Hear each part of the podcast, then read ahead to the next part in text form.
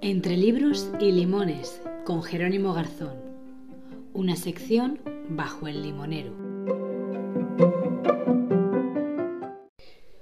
Bueno, Jero, estamos aquí estrenando nuestro primer Entre libros y limones. Y yo la verdad que mm, no sé qué decirte ni cómo presentarte. Eh, lo único que quiero es que toda la gente que nos esté escuchando viaje con nosotros eh, a un libro. ¿A qué libro viajamos hoy? Y empezamos así de rápido. Chico, yo no sé, es que yo esto de las presentaciones lo llevo muy raro, me pongo tensa. Si te parece, a mí presentarme me recuerda al primer día de clase y eso me pone muy nervioso. Es que era traumático, ¿eh? Vamos a hacer una cosa, Iduna. Si te parece, vamos a dejar que las personas que nos estén escuchando en cada episodio nos conozcan ellos a través de nuestras opiniones, de los libros que leemos y lo dejamos en su mano. Mm, me parece una forma muy bonita de, conocer a alguien a través de sus páginas, de lo que le interesa, de lo que, de lo que le emociona. Así que bueno, eh, ojalá mucha más gente conociéndose a través de las páginas. Así que por mí vamos, perfecto. Pero sí vamos a dejar una premisa, que es nuestra ubicación, el lugar en el que estamos. Tú estás en Lisboa, bajo un limonero que no es ficticio, es real. Es real como la vida misma. Y yo estoy en Madrid bajo un limonero o qué árbol tienes tú cerca? Planta. Pues, mm, cerca no tengo árboles, pero tuve un limonero hace tiempo, lo que pasa que con, con las nieves de Filomena pues se estropeó. Y me lo llevé, tú sabes que mi madre vive en un pueblecito en, en la provincia de Cáceres, y lo llevé allí y lo volvimos a plantar. ¿Y, y ha sobrevivido? Eh, ¿Los aires, los aires frescos del campo lo han revivido? Pues creo que sí, tiene hojitas verdes, pero limones de momento nada. Bueno, la naturaleza tiene su curso, hay que respetarlo también. Eh, nos enseña mucho a, respetar la calma. Y yo soy muy impaciente además, o sea que voy a tomar tu consejo y voy, voy a respetar ese tiempo. Venga.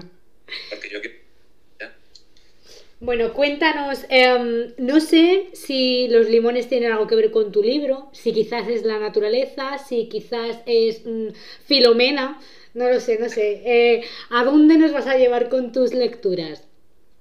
Pues he elegido un tema que se acerca a nuestro momento vital, al tuyo y al mío, y al de muchas de las personas con las que hablamos. Y es el mundo rural. Cuando elegí este tema, dentro de la literatura me surgió la indecisión de elegir o un libro que romantizase la vida en los pueblos y en un entorno natural, o que mostrase la crudeza de vivir en un pueblo. Entonces yo te pregunto, Iduna, ¿tú qué prefieres? Uf, a ver, yo creo que como escritora y como lectora me quedaría con, no sé, quizá con esos libros que retratan la crudeza eh, del mundo rural, esos personajes que viven en lo más profundo de lo rural, mm, los olores, los colores, no sé, me parece que, están cargados los libros que hablan sobre lo rural de, de historias muy potentes. Pero también es verdad que hay historias como que aparentemente son más bucólicas y cuando te adentras en ellas, mm, menuda bofetada que nos dan a los lectores. Así que no, no lo sé. No sabría elegir. Te voy a llevar un poco la contraria, no te importa, ¿no? Me parece maravilloso, paso estamos, hijo. A ver, yo creo que si escribo, bueno, yo creo no, si yo escribiese un libro ambientado en el mundo rural, a lo mejor caigo un poco en la cursilería de romantizar eh, el pueblo. Pero yo he elegido bueno, también creo, y, aquí te voy a interrumpir un segundo, creo que también romantizamos o tenemos esa tendencia o creemos que romantizaríamos porque somos eh, habitantes de ciudad. Claro. Y también, yo por ejemplo en mi caso, romantizo, se dice así. Y si no se dice así, lo vamos a decir igual. Muy bien. Por todas las fuentes de las que he bebido. O sea, de las películas que he visto, de las canciones que he escuchado, de los libros que he leído. Entonces, tiendo a imaginarme todo, toda esa memoria, la aplico al mundo rural cuando estoy en él. Claro, claro, claro. Pero eso es una trampa. Pero bueno, mm, te llevo un poco en la contraria, pero el título que he elegido eh, está en la mitad. ni romantiza el, el mundo rural, ni tampoco muestra la parte más hostil. Qué intriga tengo ahora mismo de saber cuál va a ser el título de verdad. Pues se trata de una autora española que me gusta mucho, que sé que a ti también te encanta, y que la descubrí con su primera novela, ¿Por qué lloran las ciudades? Qué, Bueno, no la- qué precioso el título, ¿eh? Qué precioso el título. ¿Por qué lloran las ciudades? Qué buena pregunta. ¿Verdad? ¿Te da respuesta? Uf, no sé. Dímelo tú. Bueno. La autora de este título tan maravilloso, que no es del que vamos a hablar hoy, se llama Elisa Levy. Y el título es Yo no sé de otras cosas. Que tomen nota las personas que nos están escuchando. Elisa Levy. mm, Yo no sé de cómo si- yo no sé de estas cosas, yo no sé de otras cosas, siempre me confundo. Yo no sé de otras cosas. Yo no sé de otras cosas. Que me parece también un título. ¿Qué ojo tiene para titular esta autora, eh? Es, es maravillosa y solo tiene dos novelas. Qué maravilla. Sí. Algo muy importante, y Duna también, eh, entre libros y limones tiene un objetivo, y es compartir las lecturas. O sea, yo me he dado cuenta que cuando he leído un libro, he cerrado ese libro y no he podido compartir con nadie lo que me ha parecido, la experiencia lectora me ha resultado mucho más frustrante. Sin embargo, cuando otra persona lo ha leído y he hablado de lo que me ha emocionado, de lo que no me ha gustado, crece muchísimo esa experiencia lectora.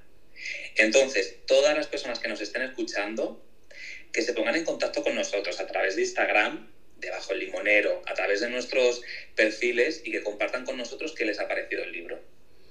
Y ahora, antes de, de escuchar y de pedirle a la gente que nos comparta su opinión, quiero que nos cuentes la tuya, para que la gente entre a debatir contigo o lo mismo está de acuerdo, que también nos pueden hablar del antiguo título, del otro título de, de esta autora, de Lisa Levy. Oye, o de repente a lo mejor lo que tú nos cuentes, pues a la gente que nos escucha le- les inspira. Oye, pues yo me leí un libro muy, muy parecido.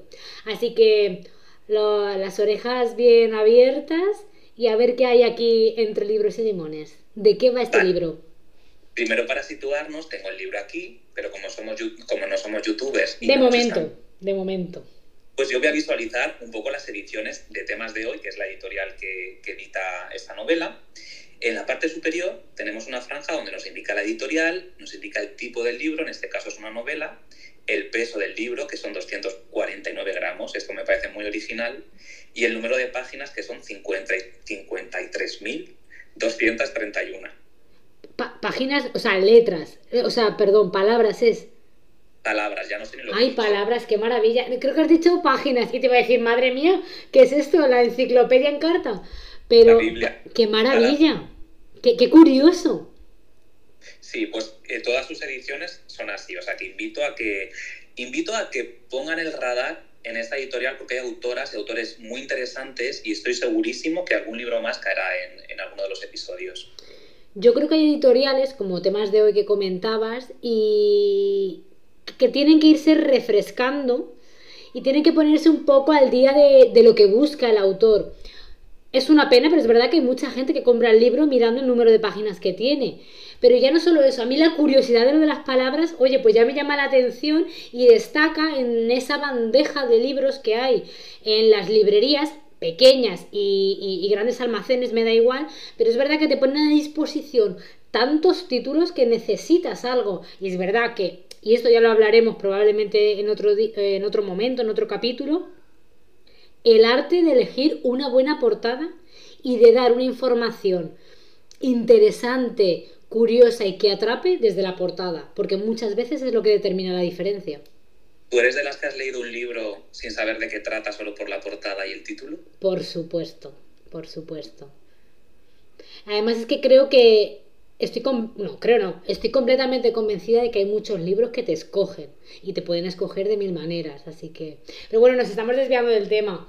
Vámonos con Elisa Levy y el yo no sé de otras cosas, por favor. ¿Qué tenemos aquí y qué tiene que ver con el mundo rural?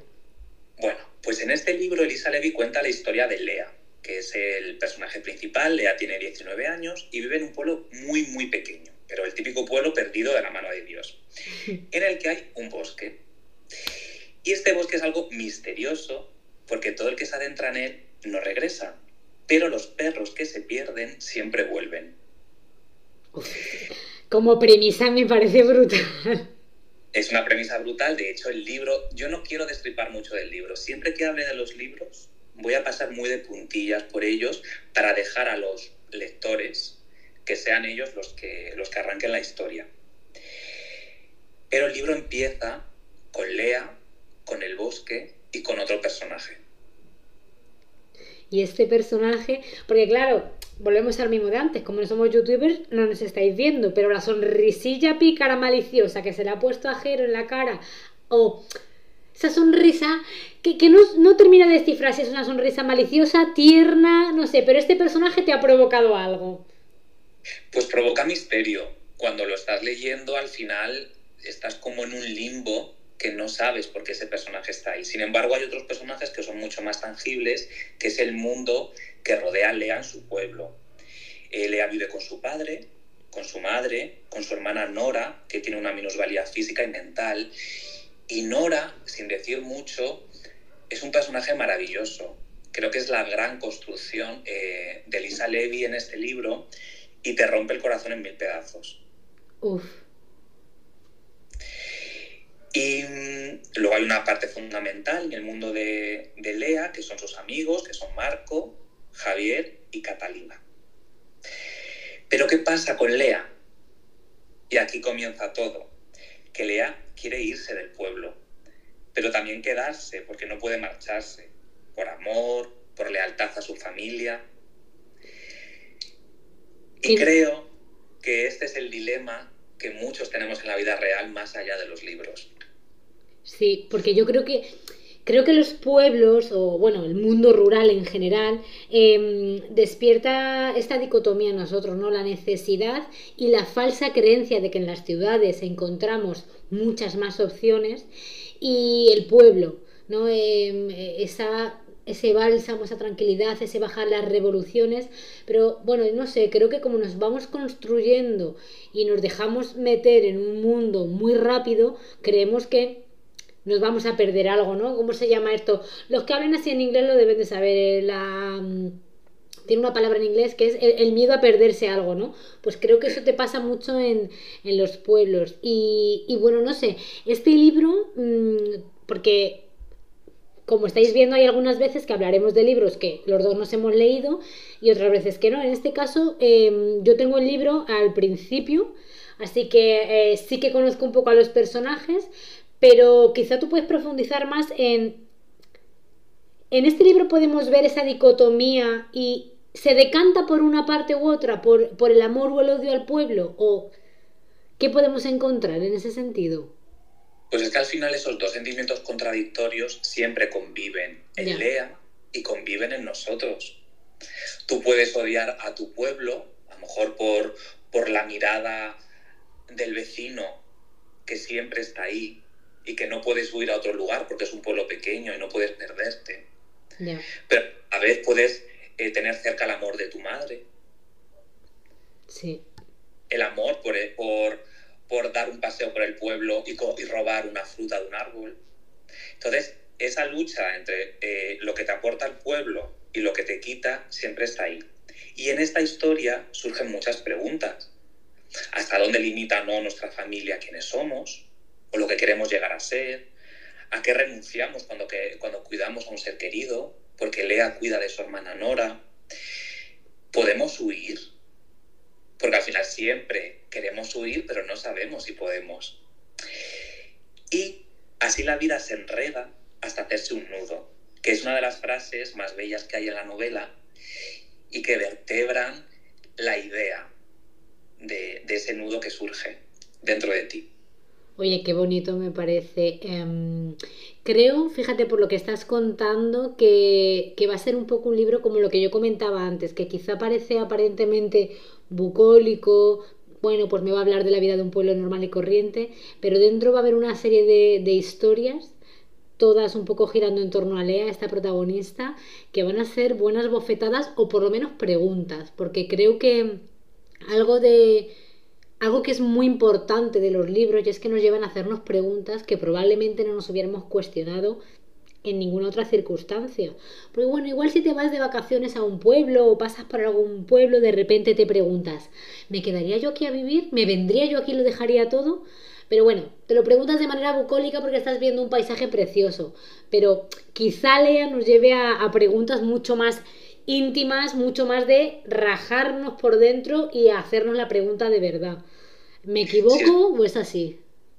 Sí, exactamente, Idu. Sobre todo porque eh, llega un momento en el que Lea se plantea si vivir en la expectativa de lo que vendrá o en lugar de disfrutar de lo que vive, porque es verdad que ella vive cosas maravillosas en su pueblo, por ejemplo, con sus amigos, pero siempre está ahí esa expectativa de creer que cuando te vas a otro lugar vas a estar mejor. Y a nosotros nos pasa, porque los que vivimos en la ciudad tenemos la necesidad de buscar la ciudad en otro lado.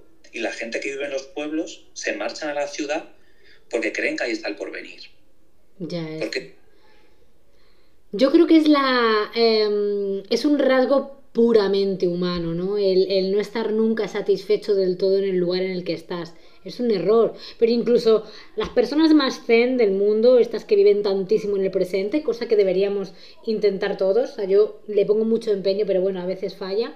Pero incluso viviendo en el presente, esta cuestión de quiero estar aquí, me mudaría a otro sitio, en otro sitio encontraría lo que hay aquí me falta pues yo creo que es algo puramente humano y que, viaja con nosotros allá donde vayamos, en un pueblo, en una ciudad o, donde sea. Yo te quería preguntar, em, o bueno, y también le quería preguntar un poco a, las personas que nos estén escuchando, mm, ¿con qué libro eh, han viajado, que nos dejen comentarios, con qué libro han viajado ellas a un pueblo, con qué libro eh, descubrieron un lugar o, un ambiente en el que dijeron, aquí me quiero quedar. Porque mm, hablando de lo rural, eh, se, me, mm, se, me, ocurre a mí, por ejemplo, un libro que no tiene, no tiene nada que ver, es, es un poco similar, y es el de Almáciga, que es de María Sánchez, la autora de Tierra de Mujeres. Y es un libro eh, muy curioso porque es como un diccionario, ¿no? Como una enciclopedia, una recopilación de conceptos, de palabras, de términos, de, expresiones del mundo del campo, del mundo de lo rural.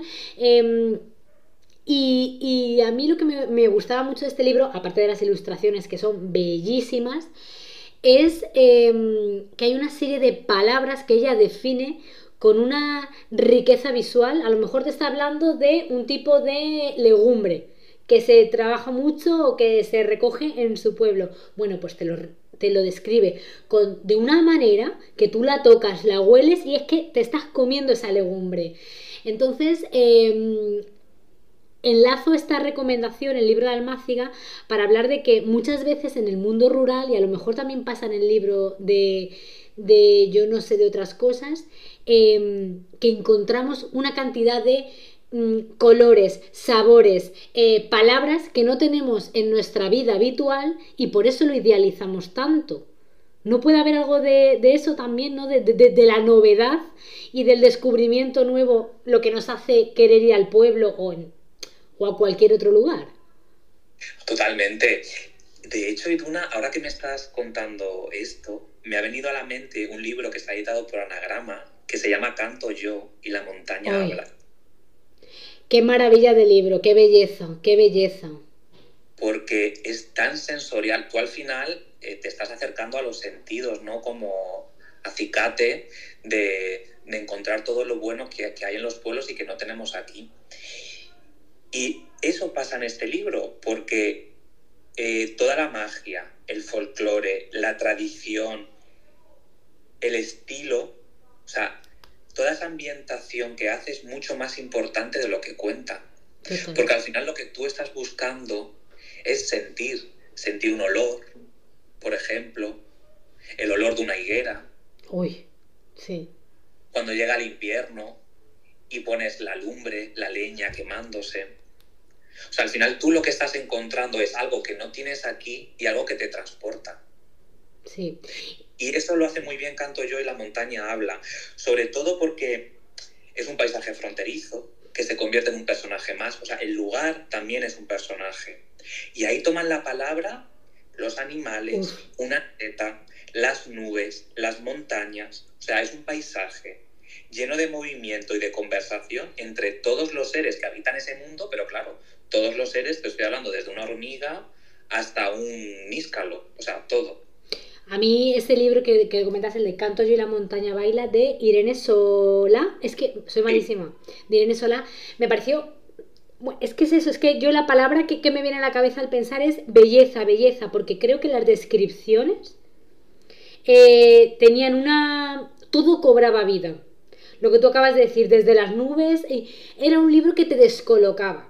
Tanto la estructura como la forma que tiene de narrar, como los personajes que habitan ese libro, creo que es un libro que te descoloca. Y mm, teniendo en cuenta que vivimos en un mundo en el que tristemente la literatura también se ha visto afectada eh, por el fast food, por la, la forma rápida de crear, por las historias siempre lo mismo, todo el rato igual, pues creo que Canto yo y la montaña baila, aparte de ser un viaje maravilloso, increíble, muy rico a la montaña, creo que también te descoloca, te sorprende y, tanto como escritora como lectora te, te, obliga a plantearte las cosas de otra manera. Así que yo, bueno, creo que de las recomendaciones de hoy, eh, esta yo hago hincapié porque además me lo, me lo he terminado de leer y, me pareció una recomendación muy, muy, muy buena para, para regalar, para comprar, para tener en la estantería. Sí, estoy de acuerdo. Pues, todas estas pistas que hemos ido dejando con esta premisa tan potente, invitamos a las lectoras, a los lectores, a que lean Yo no sé de otras cosas. Invitamos a Lisa Levy a que, a que nos escuche, a ver qué, qué le parece lo que hemos hablado y a que todos interactúen.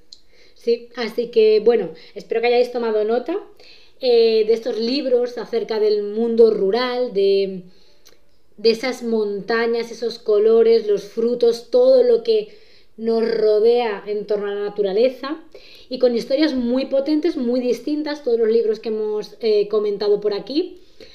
Abrimos espacios para que nos comentéis qué títulos os han hecho a vosotras viajar al mundo de lo rural, qué opináis de estos libros de los que hemos comentado y bueno, por supuesto os invitamos a que estéis aquí eh, dentro de unas semanas entre libros y limones, una vez más con Jero y conmigo. Pues nada, navegando entre nuevas páginas. ¿Y Duna, recordamos redes sociales? Recuérdalas, recuérdalas, por favor. Recuerda tú bajo el limonero y recuerdo yo las nuestras. Venga, pues tenemos eh, arroba bajo el limonero barra baja podcast. Nos encontráis así en Instagram. Y en Spotify y en Evox, que son las dos plataformas de podcast donde nos podéis escuchar, podéis encontrarnos como bajo el limonero. Así que no hay pérdida. Eso es. Y también nos pueden escribir a Iduna Rusol o a Jero C. Garzón en Instagram y de esta forma pues creamos ahí una pequeña comunidad lectora o como nuestro propio club de lectura también. Pues sí, además tengo muchísimas ganas. Bienvenidas sean todas las recomendaciones y nada, muchísimas gracias por haber estado aquí con nosotras. Que tengáis una buena tarde, un buen día o cuando sea que nos escuchéis. Muchísimas gracias. Adiós. Chao.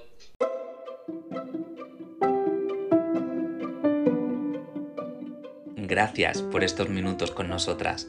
Acuérdate de seguirnos para no perderte ningún episodio y si puedes, valora con puntuación este podcast para animar a otras personas a que vengan a escuchar. De nuevo, gracias por tu tiempo. Nos reencontramos pronto bajo el limonero.